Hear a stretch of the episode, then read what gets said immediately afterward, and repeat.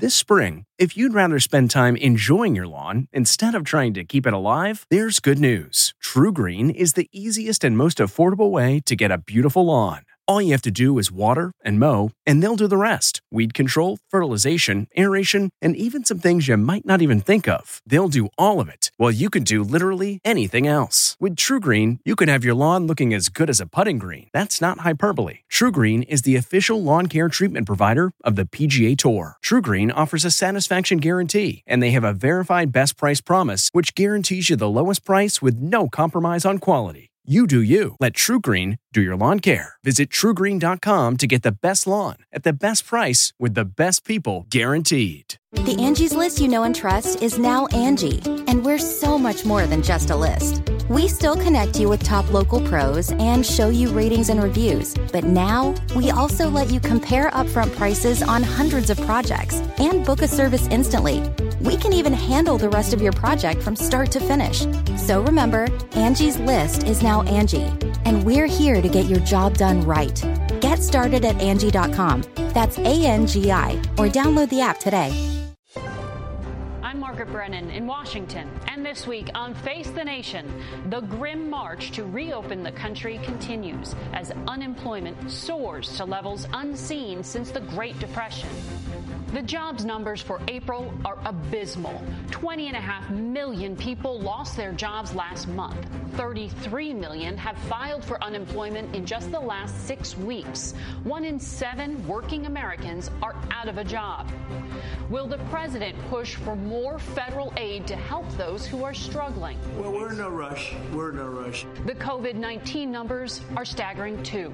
There are now 4 million confirmed cases worldwide, more than 1.3 million just in the U.S., where the death toll is 78,000 and rising. As bad as this has been, it's just the beginning. Despite the dire warnings from medical experts, the do what I say, not what I do mindset at the White House continues. As two staffers with close proximity to the president and vice president test positive for the virus, and three top corona task force members quarantine. The CDC recommends Americans wear masks, but that's not enforced at the White House. Well, I feel about vaccines like I feel about tests. This is going to go away without a vaccine. It's going to go away, and it's uh, we're not going to see it again, hopefully, after a period of time. That type of wishful thinking drew a rare rebuke from the president's predecessor. In a recording obtained by Yahoo News, former President Obama called the response anemic and spotty. It has been an absolute chaotic disaster when that mindset of what's in it for me and to heck with everybody else, when that mindset is operationalized uh, in our government. We'll talk with White House economic advisor Kevin Hassett, as well as former Google CEO Eric Schmidt. He's now leading a project to reimagine parts of the economy. Dr. Christopher Murray, director of the Institute for Health Metrics and Evaluation, will share brand new COVID 19 projections with us. And we'll hear from former FDA Commissioner Dr. Scott Gottlieb. Finally, with college graduations canceled or going virtual this year, we'll ask the president of the University of Virginia, Jim Ryan, what challenges school officials are facing as they plan for the fall. It's all just ahead on Face the Nation.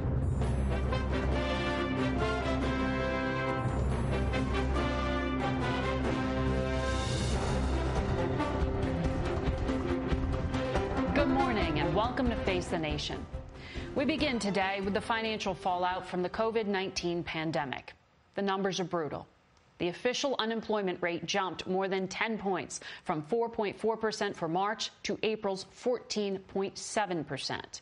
CBS News national correspondent Mark Strassmann is in Atlanta. Mark? Good morning, Margaret. If you think about it, one month is all it took. One month for the best jobs economy in the last 50 years to plummet into worries about a second Great Depression. Hunger is motivating. By 5 a.m. in Connecticut, this grocery giveaway had a line of cars waiting. We need food. My son-in-law's laid off. My daughter-in-law's laid off. And I'm handicapped. Nearly one in five mothers with children under 12 now report their families don't have enough to eat. Today's food lines recall soup lines during the Great Depression. there is a broader unemployment rate, a rate that encompasses people who may be sidelined because they are not actually looking for work actively, and that rate is nearly 23% unemployment. That is a Depression era number. Like hunger marchers in 1932, protesters in 2020 pushed to reclaim their piece of America and its economy in deep freeze. On this Mother's Day weekend, this protest in Olympia, Washington drew more than 1,000 people. They demanded the governor speed up his reopening plan. Tesla is fed up with California. Let its factory reopen, or the carmaker says it will move to Texas or Nevada. And Florida is reopening salons and barbershops tomorrow. There was a lot of doomsday predictions for Florida. Those have not borne out. Maybe not. But last week was Florida's deadliest since its COVID outbreak began. So much about America's economy now rides on the unknown, containing COVID 19, whether the virus resurges later this year, and when people feel safe again. Polls show most Americans expect a full recovery to take at least a year. Some financial analysts argue count on a decade any hope of what we would like to call a V shaped recovery, one where you go down sharply and recover sharply, I think that's thrown out the window. Georgia led the country with its limited reopening. Consumer response has been mixed, and many eligible stores have stayed closed. And in the roughly two weeks since the state eased its restrictions, new COVID cases have gone up more than 20 percent. Margaret? Mark Strassmann, thanks. CBS News senior foreign correspondent Elizabeth Palmer has our report about what's going on in the rest of the world. Margaret, despite passing that grim milestone of 4 million cases, the overall number of deaths every day is dropping, thanks in part to control measures in New York and, of course, in Europe. But many countries are in the real thick of the crisis. Like Russia, Yesterday was the anniversary of the end of World War II, but there was little to celebrate. In spite of Moscow's ultra strict lockdown, Russia reported 10,000 new COVID cases every day last week. In neighboring Belarus, in spite of a serious outbreak, President Lukashenko remains in COVID denial. He's called it a psychosis and welcomed huge crowds to his country's Victory Day ceremony on Saturday. There were crowds in Brasilia, too, demonstrating in support of the world's other great COVID denier, President Jair Bolsonaro, who still refuses to social distance. Though Rio's famous Christ the Redeemer statue wearing a mask shows he's out of step with local officials fighting to control the outbreak. South Korea has opened its baseball season with masked cheerleaders performing in empty stadiums. Strict measures early on here had almost eliminated COVID, but President Moon Jae-in warned today it isn't over until it's over. After nightclubs in Seoul had to close abruptly when there was a fresh outbreak. Now it's the developing world that's being closely watched by public health experts. In Africa and Southeast Asia, the virus appears to be spreading more slowly. Maybe because the population tends, on average, to be young. But no one is sure, and it might well be that the worst is yet to come.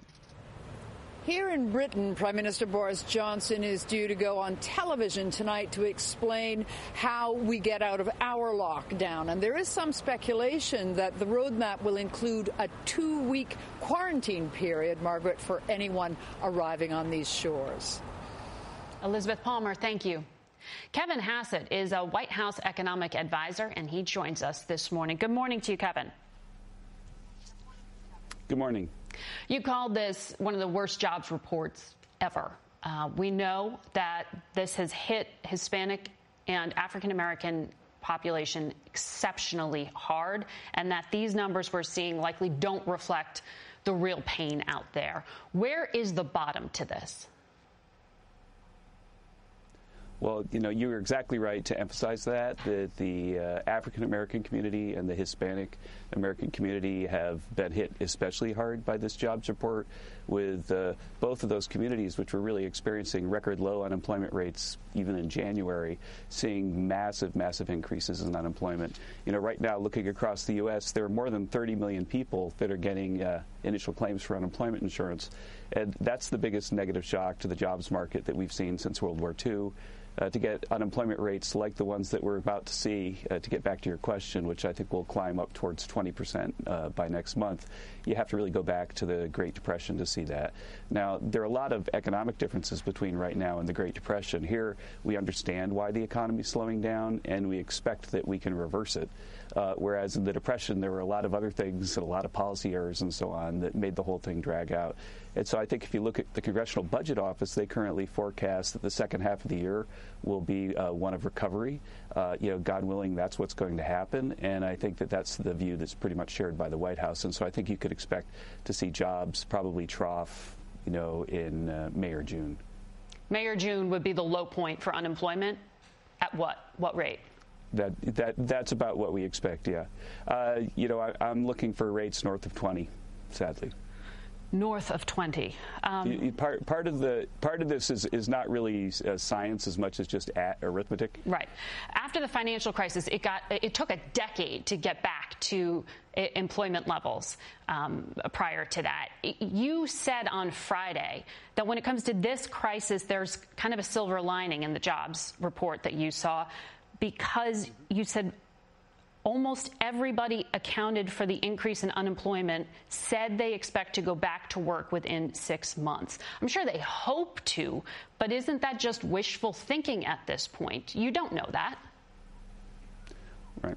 Yeah, nobody knows it, and you know, and it's very unsatisfying. Just like uh, none of us really know, uh, you know, when the, the virus is going to be either treatable or there'll be a vaccine or you know it'll be gone. In which case, we could really just go back to our to our lives. But the fact is that if you think about the things that would happen that would make it hard to turn on the economy, that's like bankruptcies and business failures and so on. And we've built a bridge to the other side by having these business small business loans called the PPP loans, mm-hmm. by having a Main Street lending facility so that the Fed is making cash available to big businesses too. And the idea is to try to keep uh, firms up and running, or maybe not running, but up and connected with their workers so that when we turn the switch back on, they can get going right away way. Now, again, nobody knows for sure whether it's going to work uh, exactly right. that way, but the Congressional Budget Office, that's their median expectation right now. If you look at the reality for the people who are getting hit the hardest right now, Brookings says one in every five U.S. children are going hungry. What responsibility does the White House have to respond to that? Don't you need to look at doing things like increasing the amount of money available for food stamps? Right. We, we need to look at everything. You know, we've mailed very large checks to like more than 180 million families. Are you going to have to do that costs. again? And uh, you're right to emphasize the schools. So so many uh, children get two meals a day at school.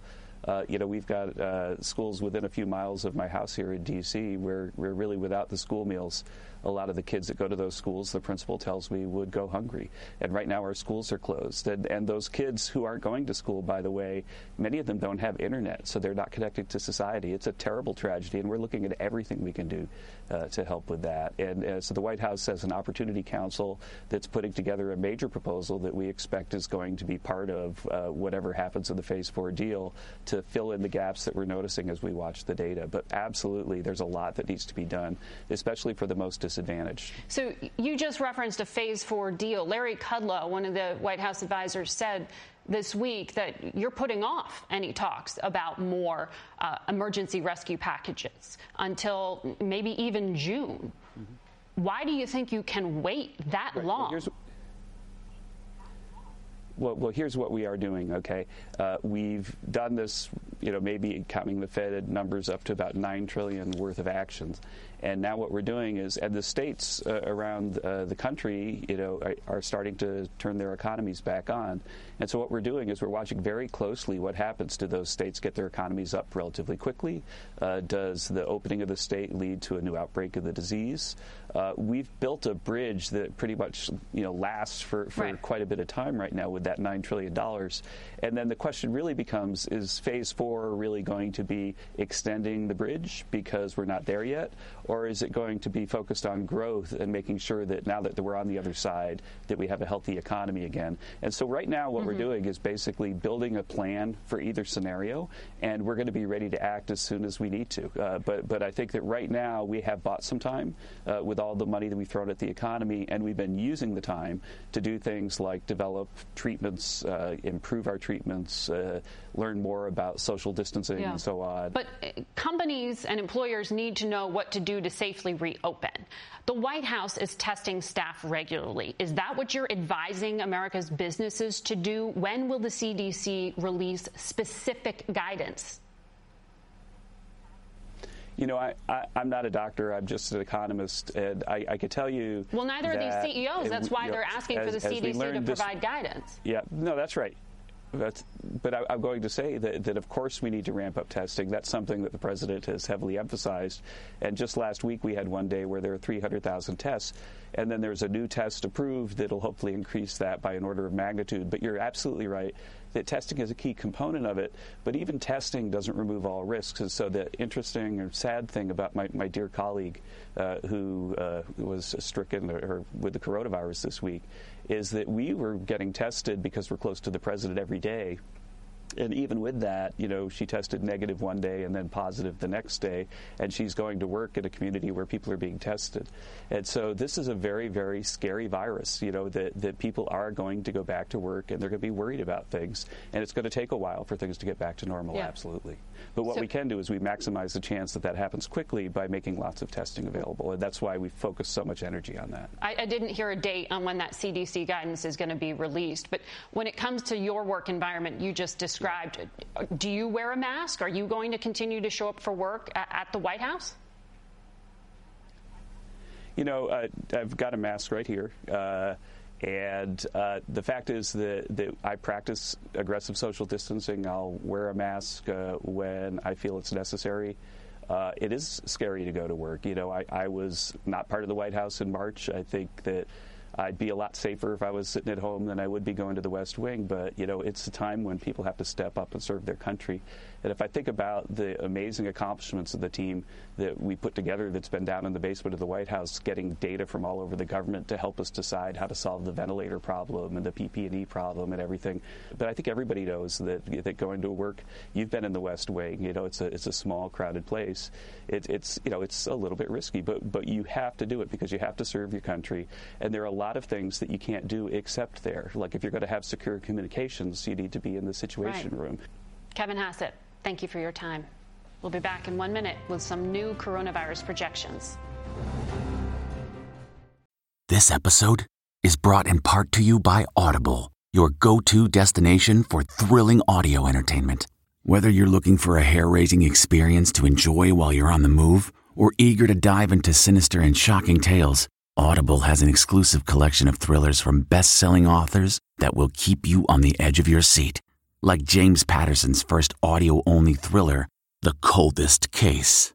Experience stories like never before, where every chilling detail is brought to life by captivating sound design. Plus, as an Audible member, choose one title a month to make yours forever. And now, new members can try Audible free for 30 days. Just visit audible.com slash WonderyPod or text WonderyPod to 500 500. That's audible.com slash WonderyPod or text WonderyPod to 500 500. One of the national death toll models that the White House is watching closely is from the University of Washington's Institute for Health Metrics and Evaluation. You've often heard it referred to as IHME. And they have some brand new projections out this morning. Institute Director Dr. Christopher Murray is in Seattle and he joins us. Good morning. Good morning. What is your model showing you today? So our projections through till August 4th uh, are up. We're up to 137,000 deaths that we expect to see. And that's the effect of uh, two things going in opposite directions. Uh, some goodish news coming out of New York and New Jersey and Michigan, where the death cases and death numbers are, are coming down faster than expected. Some other states where cases and deaths are going up uh, more than we expected. Illinois, and then Arizona, Florida, California as examples of that. Uh, and so it's the balancing of those that is driving our numbers.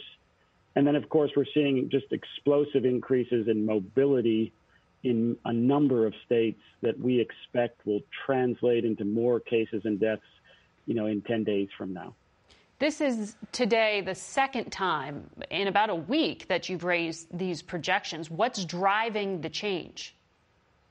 Well, what's driving the change is uh, simply put the, the rise in mobility, uh, and, and that's the, the key driver. We're seeing in some states, you know, a 20 percentage point increase in just 10 days in mobility. Uh, and that will translate into more human contact, more transmission. And then the other thing that we're we're seeing in some states is, uh, which is why we like to to revise the forecasts on a very regular basis, is that we're just seeing more cases and deaths than expected in certain places. Um, but it's mostly mobility that's driving up the numbers. And you are looking at mobility through tracking cell phone data. Um, it, is this mobility because of loosened restrictions, or is it just quarantine fatigue and people are going out and about more than they should? You know, I think it is uh, a bit of both.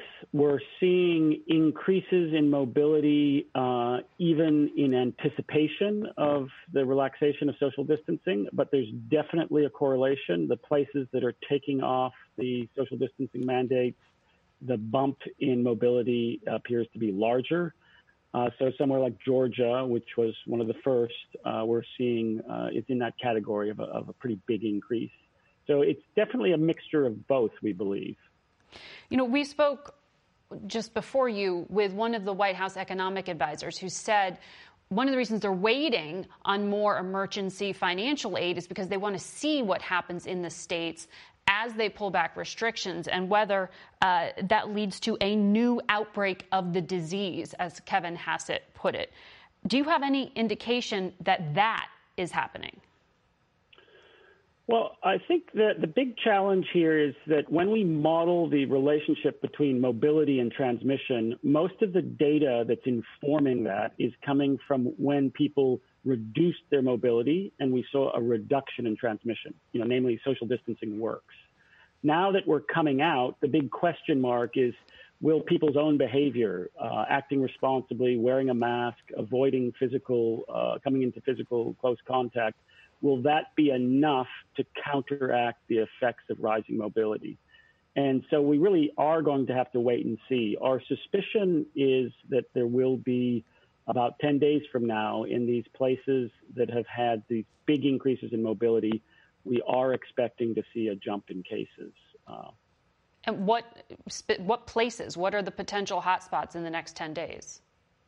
Well, as I, I mentioned a moment ago, the big increases in mobility, uh, there's five states at the top. Some of those have had modest epidemics so far, so they may not be huge numbers, but you know, the top five in terms of increasing mobility are Montana, North Dakota, South Dakota, Minnesota, and Georgia. But there's another 10 states or more where there's uh, being a 10 to 15 percentage point increase in mobility. So pretty pretty diverse. Uh, so we may see quite a lot of uh, states tipping towards increasing cases in the next two weeks. Would you advise Americans to travel? The Treasury Secretary was on another network this week, and he said it is a great time for people to explore America. Would you advise them to do that? You know, I would give people advice. Uh, you know, I tend to practice what I preach, and so uh, we're not traveling, my family and I, and have no intention of traveling. And I think it's all part of trying to think about a route back to work and school and that entails, uh, you know, trying to minimize exposure and, uh, you know, close physical contact. Hard to do if you're traveling. So personal advice uh, would be, you know, protect yourselves, wear a mask, and, and try to minimize uh, interactions with, with others. What does the data tell you about how effective wearing a mask actually is?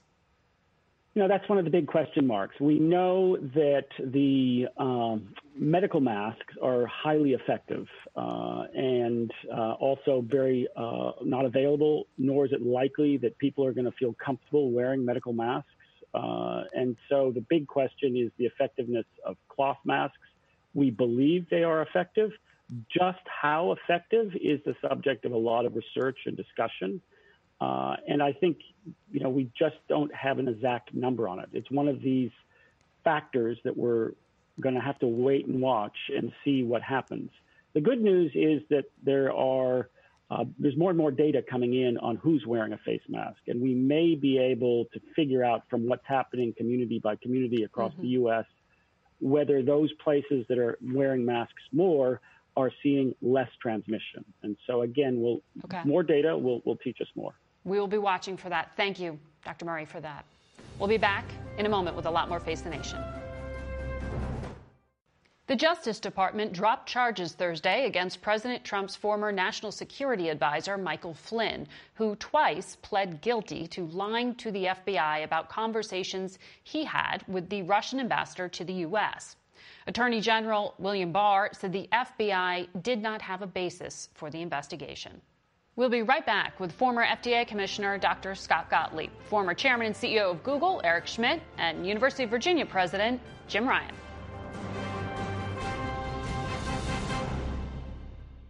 Getting the smile and confidence you've been dreaming about, all from the comfort of your home, isn't a total mystery with Byte clear aligners. Just don't be surprised if all your friends start asking, What's your secret? Begin by ordering your at home impression kit today for only $14.95. Byte Clear aligners are doctor directed and delivered to your door. Treatment costs thousands less than braces, plus, they offer flexible financing, accept eligible insurance, and you can pay with your HSA FSA. Get 80% off your impression kit when you use code WONDERY at Byte.com. That's B Y T E.com. Start your confidence journey today with Byte.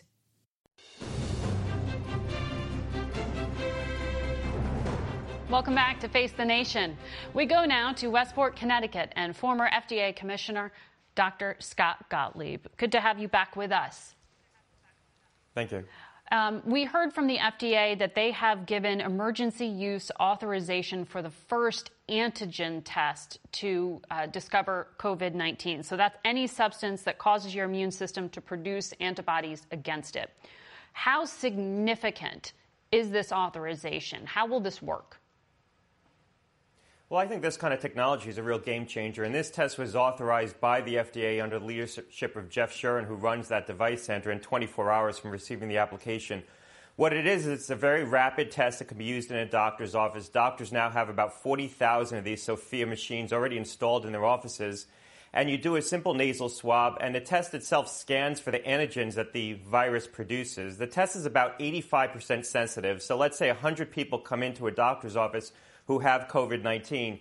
85 of them are going to be able to be tested positive with this test very quickly. It's a cheap test, it'll probably be about $5 a test, and you can get a result within five minutes. For the other 15, the doctors are going to have to have an index of suspicion that the patient may have COVID 19 and send off one of the PCR based tests, which take about 24 hours to get the result back. But for those 85 patients that you could screen out right away, you're getting a very fast result and you can start to take action immediately. The company itself said that they're going to be able to produce about 200,000 of these tests starting right away. But in several weeks, they'll be able to produce up to 1.5 million a week. So this dramatically expands our testing capacity as long as doctors are able to run these tests in their offices. As long as they can run them. How different is this kind of testing from what we've heard so much about, where states are struggling to get capacity and they're looking for, you know, reagents and cotton swabs? Does this solve those challenges? Well, it helps solve the challenges. I mean, every test paradigm is a little bit different, has pros and cons. The PCR based tests where the states have struggled to get the testing supplies, those are more accurate, but they also take more time and they cost more to perform. The reimbursement's about $100. Maybe if you do that at scale, you can get the cost down to $50. Um, there's point of care based systems like the Abbott machine that the White House is using or the GeneXpert, which is very reliable. Those take a little longer to get a result. Um, their sensitivity isn't as good as the PCR based machines, with the exception of the GeneXpert, which is very accurate. These antigen based tests aren't as reliable, meaning they're not as sensitive, so they're going to miss some patients who have COVID. But in the hands of a doctor who already has a high index of suspicion that the patient may have the disease, and if they get a negative test and they still think the patient may be infected, they'll send off a PCR based test. They allow you to dramatically expand testing, and they're very cheap, they're very easy to perform. And again, most doctors have these machines already in their offices. They're using them for strep throat and flu. The challenge is going to be what the guidance is from the CDC and public health agencies about how doctors test in their offices. If turning over a positive case in your medical office means that you have to do a deep cleaning and quarantine your nursing staff and close your office, doctors aren't going to be testing, and that would be unfortunate because there's a big installed base of these tests already in place. So CDC has to come out with flexible guidelines on how doctors can protect their offices and protect their staff and also be testing in the community. Because if we can't do that, then we're not going to have access to testing. The challenge won't be the platforms. There'll be plenty of capacity to perform tests. The challenge will become where can you go get the test? You said this could be more accurate than the testing system the White House is currently using. Let me ask you about these uh, aides who have been testing positive at the White House. Our top three medical officials in the U.S. government are now in self quarantine because of possible exposure. Um, they work in a White House that's a fortress, but the virus has still made it inside. I want to play for you what uh, President Trump said this week when he revealed one of Vice President uh, Pence's aides tested positive. She tested positive out of the blue. This is why the whole concept of tests aren't necessarily great. The tests are perfect, but something can happen between a test where it's good and then something happens, and all of a sudden she was tested very recently and tested negative, and then today, I guess, for some reason, she tested positive. The president seems to be doubting the value of testing in the workplace. What's your view? Well, look, I think testing has value in a workplace, especially when you're dealing with places where there's people who are at higher risk of getting infected. So you think about people who work on a shop floor in a grocery store. The machine, the antigen-based test that we're talking about here that was just approved is actually less sensitive than the machine that the White House is using. They're using an Abbott platform, but that platform also has false negatives, meaning that sometimes patient people are going to have the virus, but the test is going to say they don't. Um, there's machines that are more accurate than that Abbott machine, like the GeneXpert. They take a little longer to perform the test. The reason why the White House prefers the Abbott machine is it gives a result in 5 to 15 minutes. GeneXpert takes about 45 minutes. And so I think that's why they prefer that platform. But this is why we need to have testing out in the community. Um, this is why we need very accurate tests if we're going to be testing asymptomatic people. In, in the setting of a doctor's office where someone is symptomatic, mm-hmm. using a test that doesn't have very high sensitivity might be okay because the doctor's going to run a confirmatory test anyway. But in the setting of where you're testing people who are asymptomatic, as the White House is doing, and you're trying to catch that, those people who don't have any symptoms, you want a very sensitive test for that kind of a purpose. And yeah. that's what we should be using out in the employment setting as well. We've talked a lot about remdesivir. We interviewed the CEO that, of the company that makes that drug last week. He told us at that time the government would be deciding who the drug gets to and where. The rollout this week was pretty chaotic. Um, yesterday, HHS revealed its new plan for distribution. What does this indicate to you about how things will work in the future with other drugs or potentially a vaccine? Well, look, I think we need to get a better system in place. If the government's going to take control of the supply of these kinds of therapeutics, and they don't necessarily have to do that, they chose to do that, they need to have a good system in place for allocation. Here, in this case, Gilead gave a half a million doses to the federal government. They distributed initially about 4,000 in New York City, which is a city that I'm familiar with.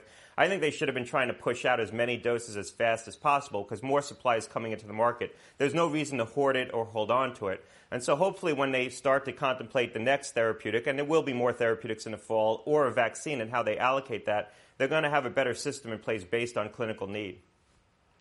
All right. Thank you very much for your insight, Dr. Gottlieb. We'll Thanks be right back with a look at how some businesses may be looking a little different in the near future. Man, that sunset is gorgeous. Grill, patio, sunset. Hard to get better than that. Unless you're browsing Carvana's inventory while you soak it all in. Oh, burger time. So sit back, get comfortable. Carvana's got thousands of cars under $20,000 just waiting for you. I could stay here forever. Carvana, where car buying meets comfort, meets convenience. Download the app or visit Carvana.com today. We want to go now to the former CEO of Google, Eric Schmidt. He is leading a New York commission to reimagine sectors of the economy in light of the coronavirus pandemic. He joins us from Miami this morning. Good morning to you. Good morning. We just heard from one of the White House economic advisors that the, the worst is yet to come on the unemployment front.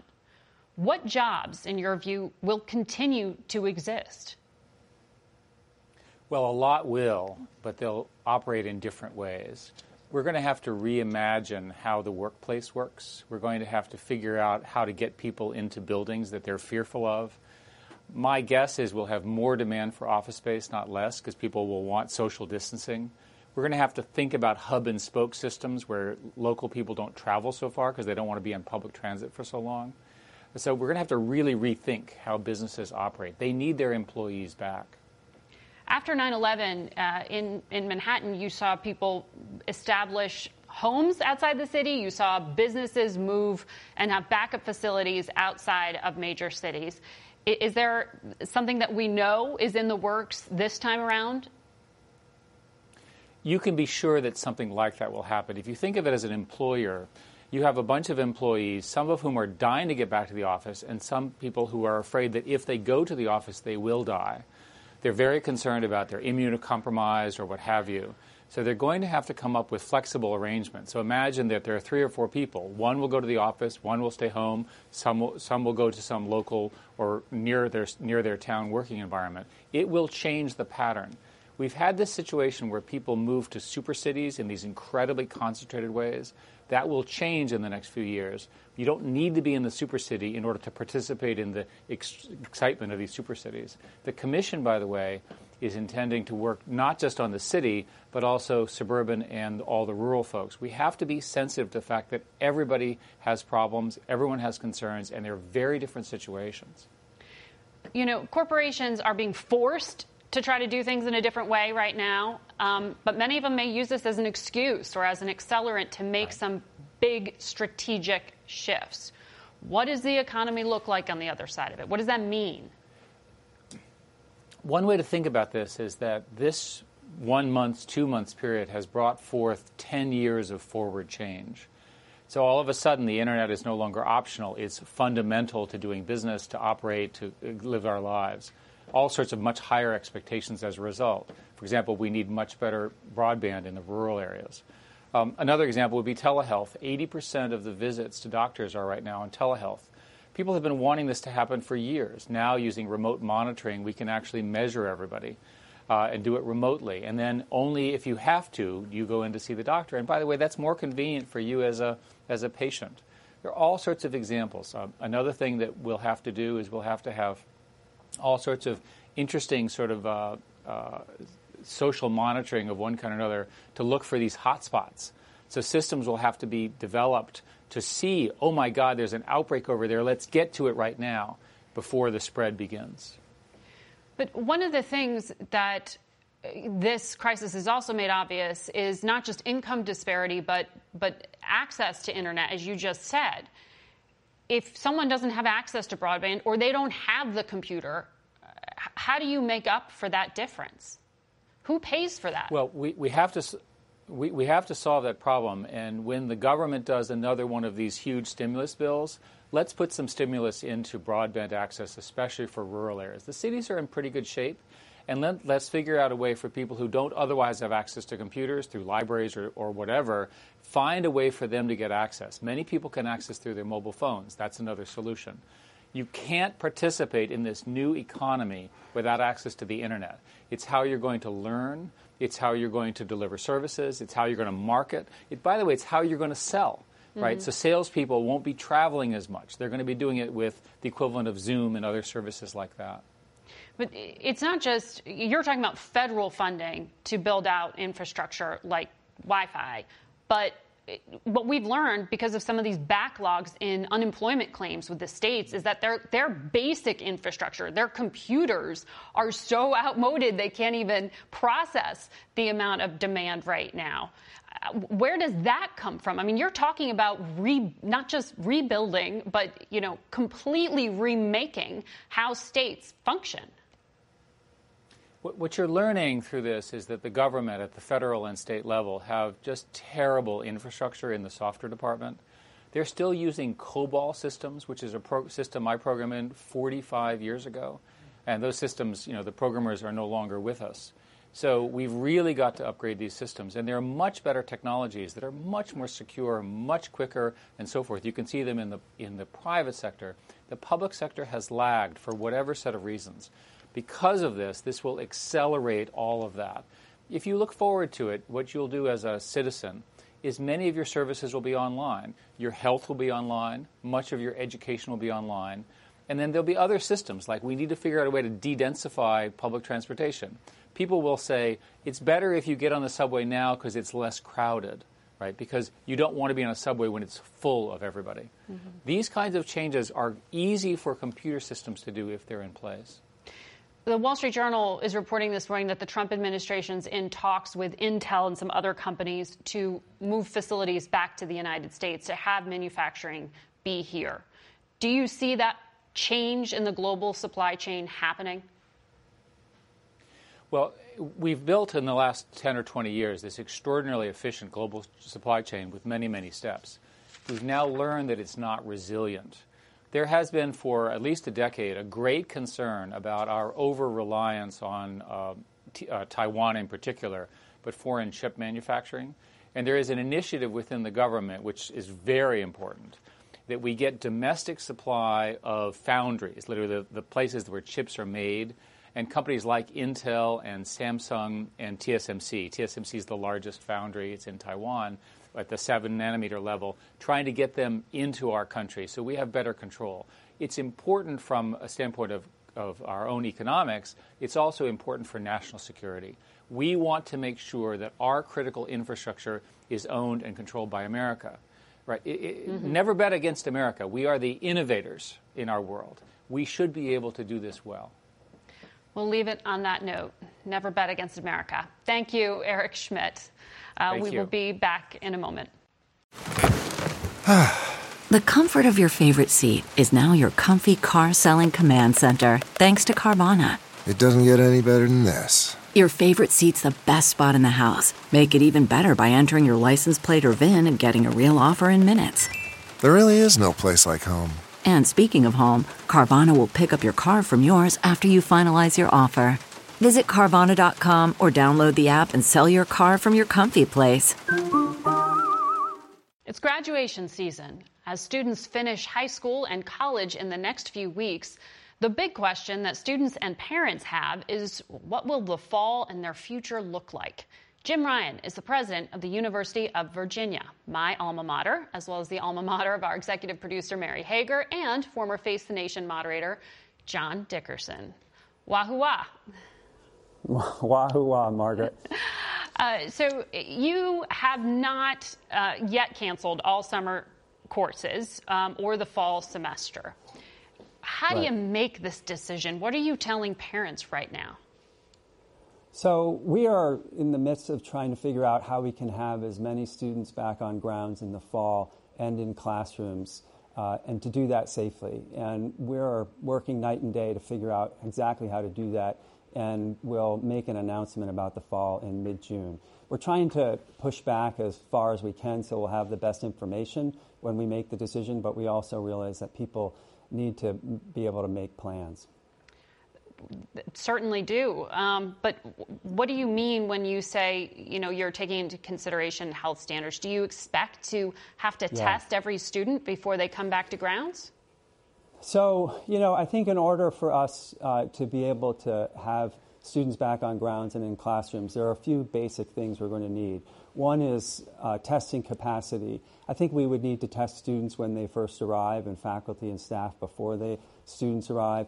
We're going to need to ha- have the ability to do contact tracing. We're going to need the ability to be able to isolate and quarantine uh, students who have been exposed. And then we're also going to need to um, enact a bunch of social distancing protocols in terms of how far away students need to be from each other in the classroom or in dining halls. As you can imagine, it's a, it's a complicated task. College campuses um, are a difficult and challenging place for contagious viruses.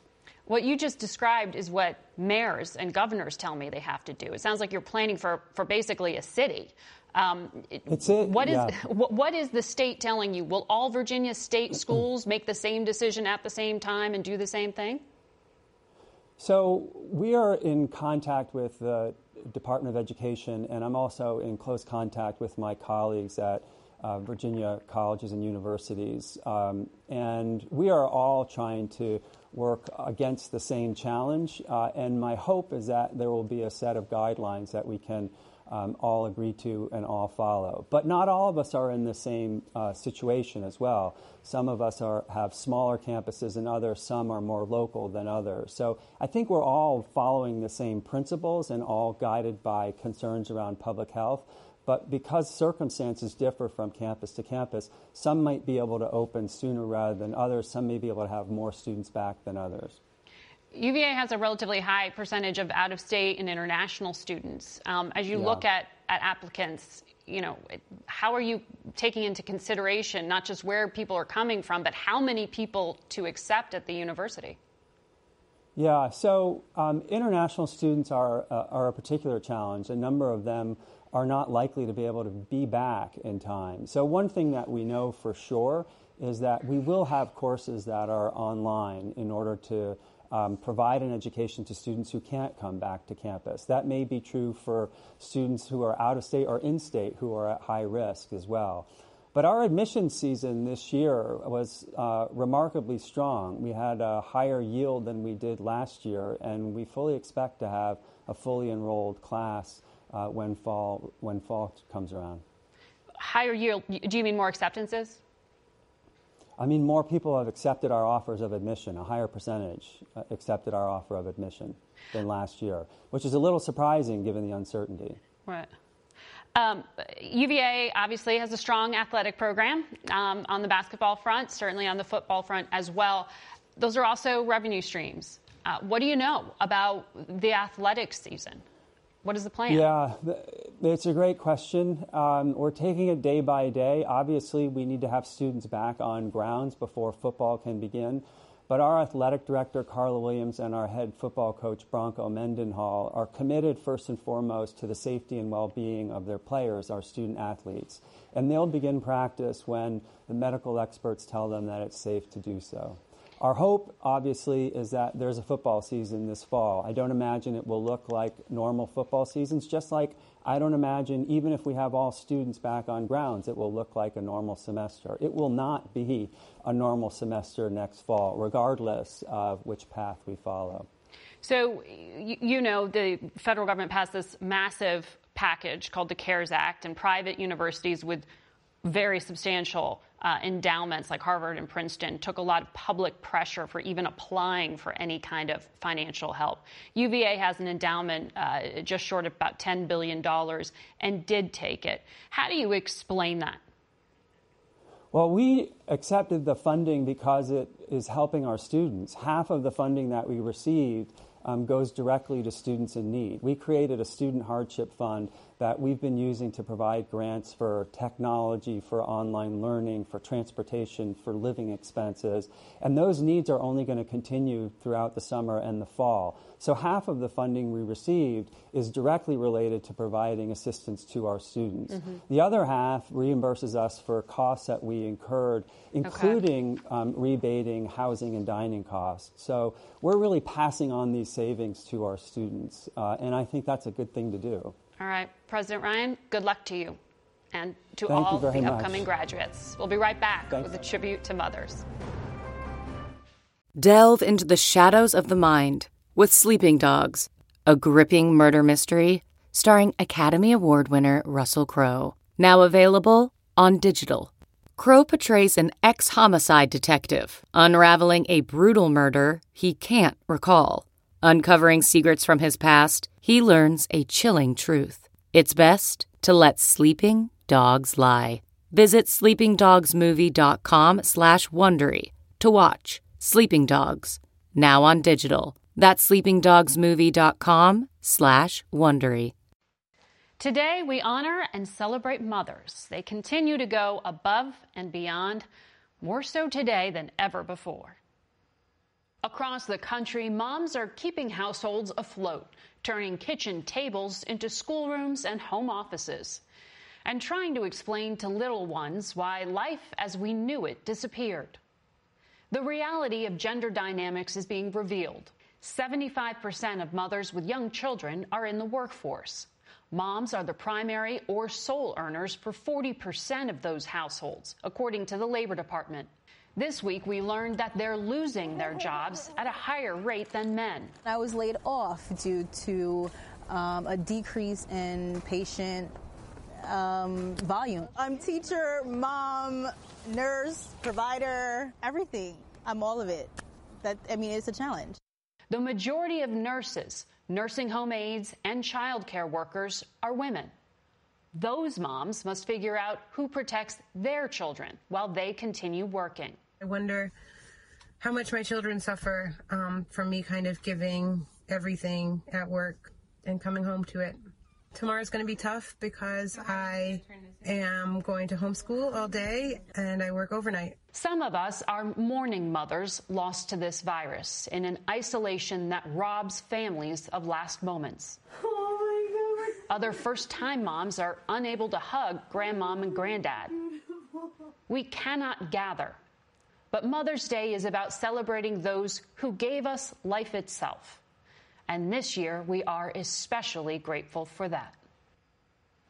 And we want to wish all the mothers out there a happy Mother's Day. And to my mom and my mother in law, happy Mother's Day and thank you for all that you do.